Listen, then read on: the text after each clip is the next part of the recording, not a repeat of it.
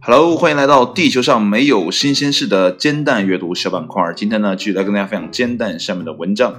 那这篇文章呢，是译自 Sense Alert，呃，译者呢是由 Major 基于创作关系 B Y 杠 C 发布的。那这篇文章的发布时间呢是二零一八年的十一月十一号的上午九点钟。呃，不过呢，就我个人而言呢，这篇文章呢，要是十一点十一分发布的，就更加切题了。为什么这么说呢？因为今天这篇文章的标题呢叫。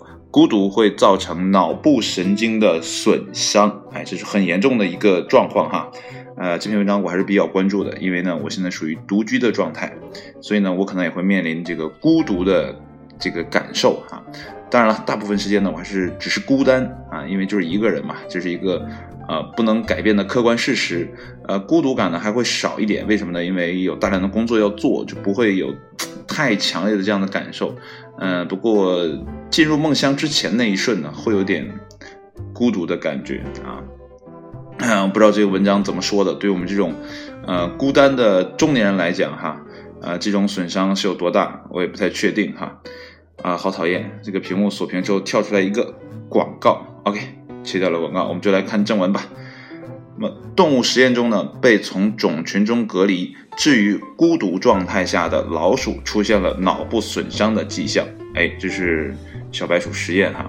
那么独处一个月后呢，实验鼠大脑的某些部位神经细胞呢出现了萎缩。此外呢，在十一月十呃十一月四日的神经科学会年度会议上呢，科学家召开新闻发布会。同时公布了大脑的其他变化，目前呢尚不清楚，对于独居的人类脑部是否也会出现类似的损伤。如果呢确实如此的话呢，结果会产生深远的社会影响。那么大家现在可以考虑一下哈，在美国呢数以万计的被单独监禁的囚犯和护理机构中被照料的老年人啊，想象这样的一个场景啊。那么继续，呃，密歇根大学安娜堡分校的神经生物学家啊，就是 Huda 表示呢，研究结果以及其他最近的脑神经研究清楚地表明，对于社会性动物而言呢，隔离是有害的。毫无疑问呢，它会呃改变大脑的基本生物学结构啊。这个 Huda 是表这么说的哈。那费城托马斯杰斐逊大学的神经生物学家 Richard 啊，就是。Some Samony 啊，是这么念吗？和他的同事们呢，在装有玩具、迷宫和攀爬道具的大型笼中呢，培养了多代小鼠。那么等小鼠呢陆续成年之后呢，随即啊选出数只，并被单独的放到一个典型的鞋盒子的这样的一个笼子里。啊，这是 Richard 这么说的。那 Richard 和同事呢，后来发现呢，从复杂的社会关系中抽离，突然进入孤立的状态，导致小鼠大脑出现了变化。啊，隔离一个月后呢，神经细胞或神经元的整体呢大小萎缩了约百分之二十。那么由于老鼠呢始终处于孤立状态，三个月内呢，脑部持续萎缩。那么令呃这个研究人员惊讶的是呢，经过一个月的隔离后呢，小鼠的神经元中的树突，这是极啊的密度呢突然开始增加，此为一种用于建立神经连接、接收电化学信号的啊这个树状。这个结构啊，这是对刚才那个名词的一个解释哈。那么这一现象呢，通常代表着这个积极的变化，几乎呢就像大脑试图拯救自己一样啊。这个 Richard 这么说的。但到了三个月呢，树突及密度降低到了基线水平，这可能呢是大脑在面对持续的孤单时呢自救失败的一个迹象。他试图呢自我恢复啊，但他呢做不到。Richard 说。那么研究人员呢也发现。其他令人担忧的迹象，包括呢一种叫做 BDNF 的蛋白质的含量。这种蛋白质呢负责刺激神经的生长。那么压力荷尔蒙皮质醇的水平呢也发生了变化。啊，与分组饲养的小鼠相比呢，孤立的小鼠在其神经元中呢也具有更多的 DNA 的断裂。那么研究人员呢主要检测了啊感觉皮层中的神经元。啊，这个神经元呢是参与信息摄取的大脑区域，以及呢运动皮层中的神经细胞。啊，这个细胞呢是负责控制运动的区域。啊，Richard 说呢，目前呢尚不清楚，呃，其他大脑区域是否会发生类似的变化。呃，目前呢尚不清楚脑部的变化对小鼠呃的行为将产生何种影响。那么在人类中呢，长期隔离会导致抑郁、焦虑和神经疾病。那么智力呢也会受到影响。那么孤立的人呢，在推理能力、记忆力和导航能力的发展中呢，会遇到各种问题。啊，Richard 正在进行长期的研究，旨在呢找出神经元萎缩对思维技能和行为的影响。他和他的同事们呢还计划将孤立的小鼠重新放回到他们的成长的社区中，看看脑损伤是否可以逆转。啊，然后这之前的那个 Huda 呢，哎说呢，这些类型的研究呢要搞清楚一个重要的问题。在出现不可逆转的脑损伤前，动物和人类，啊所能承受的极限孤独时间是多久？啊，读完这篇文章呢，哎呀，感到特别的诚惶诚恐。为什么呢？因为呃，一个三十岁的人呢，呃，依旧单身啊，没有女朋友啊，这是一个蛮尴尬的一个状态。呃，不过呢，这都是自己一手造成的吧。然后还选择这样的一个啊独居的环境啊，为什么呢？因为对我而言，一个人生活啊，可以更好的去梳理晚上的时间，去工作，去做一些我愿意做的事情。那我跟父母在一起的时候呢，可能就比较放松，比较懈怠啊。不过我还每周都保持有啊一到两天的时间呢，是在呃父母家这边。呃，去度过啊，这还还好啊。平时呢，呃，可能去年那一年，呃，我看大概是八月份之前到呃一七年呃年底的时间，差不多大半年的时间呢，其实是比较孤独的状态，因为那个时候呢，也没有什么工作啊，也没有去社交的机会啊，就主要因为创业嘛，做棒球这件事情也不太呃，怎么讲？因为平时还有课要上。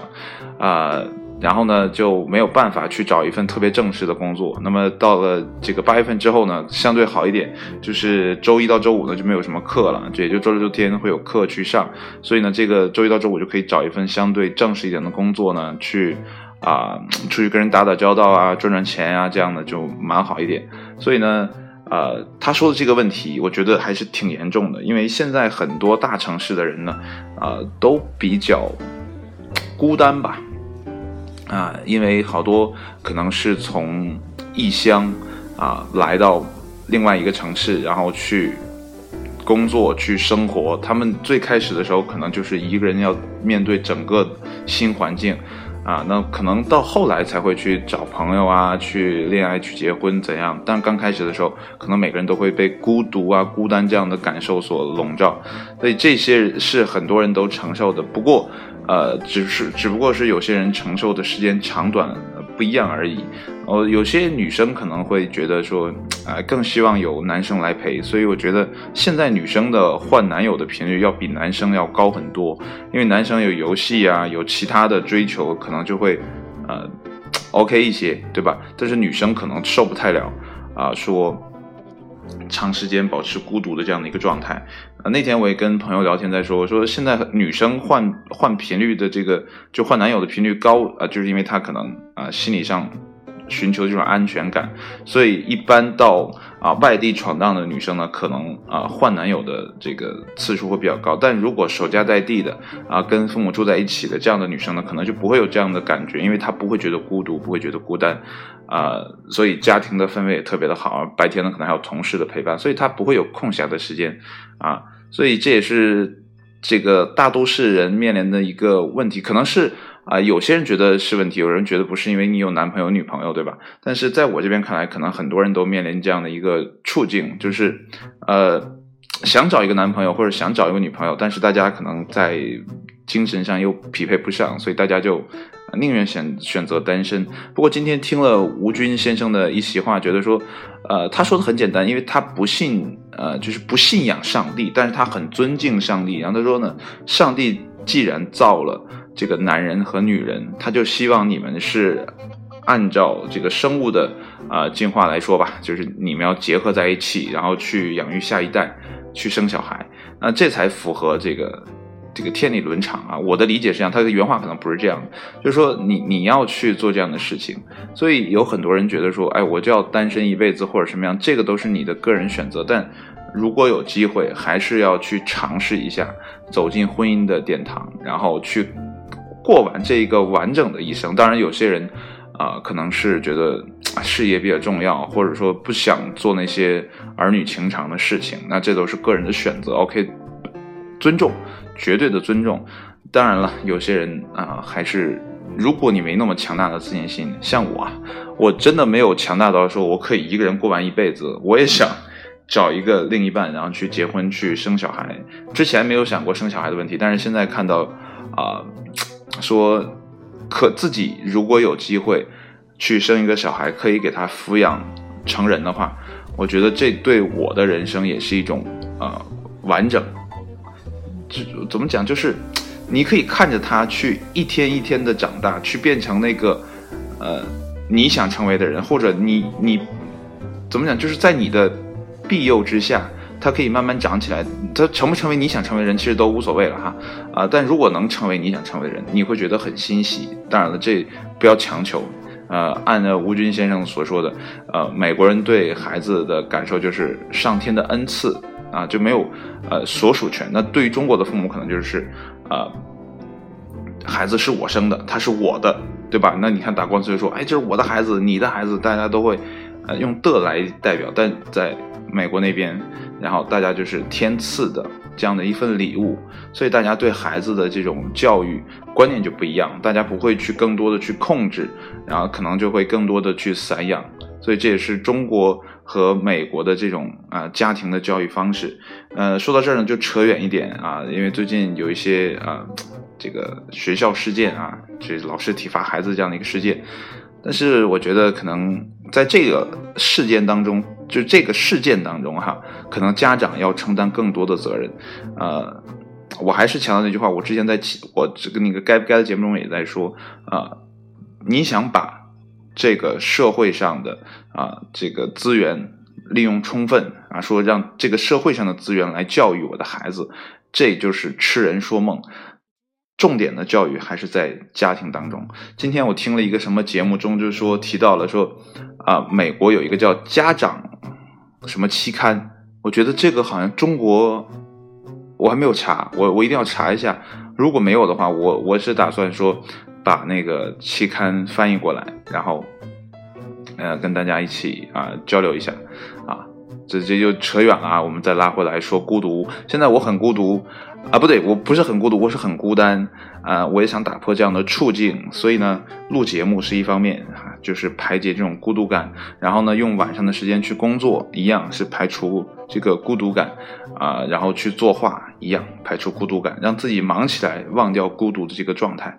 当然了，有的时候不能老向外求，也要向内求。就不论他这次实验怎么说，呃，孤独会造成什么物理损伤，但人我觉得还是需要一个自己的天地，自己的。空间不可能一直在啊所有人的注视下，或者说男女朋友的这样的注视下啊，一直的这样，就是什么都都是过犹不及的。呃，在一个找一个合适的点，可能对于现在我来讲，最合适的点就是啊，先一个人单着。那如果有啊不错的女性，然后愿意啊说再深度的交往一下，那我觉得未尝不可，对吧？所以现在也给自己做一个征婚广告，啊，也请广大的朋友，如果手中有良好的啊这个这个女性朋友，可以推荐给我。当然了，我首先声明，我是一个坑，啊，未必有大家想象的这么好啊，这要实话实讲，呃。好像也没什么可说的了哈，那大家就听节目吧，然后去从节目中了解我是一个怎样的人。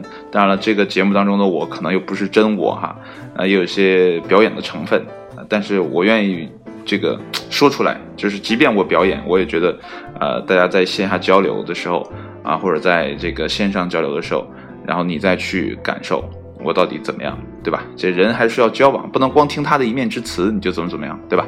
好了，呃，今天的节目就到这里了啊。今天是双十一的，呃，最后的一个多小时了啊！过完今天光棍节呢就结束了啊，大家就各归各位，该干嘛干嘛啊！我也希望呢，在来年的时候，我不用再过这样的一个节日。当然了，我没有把它当节日过啊，我只是说不要在这么尴尬的一天里还是自己一个人，好吧？好了，今天的节目就到这里，谢谢你的收听，我们下期节目再见。再强调一遍，地球上没有新鲜事。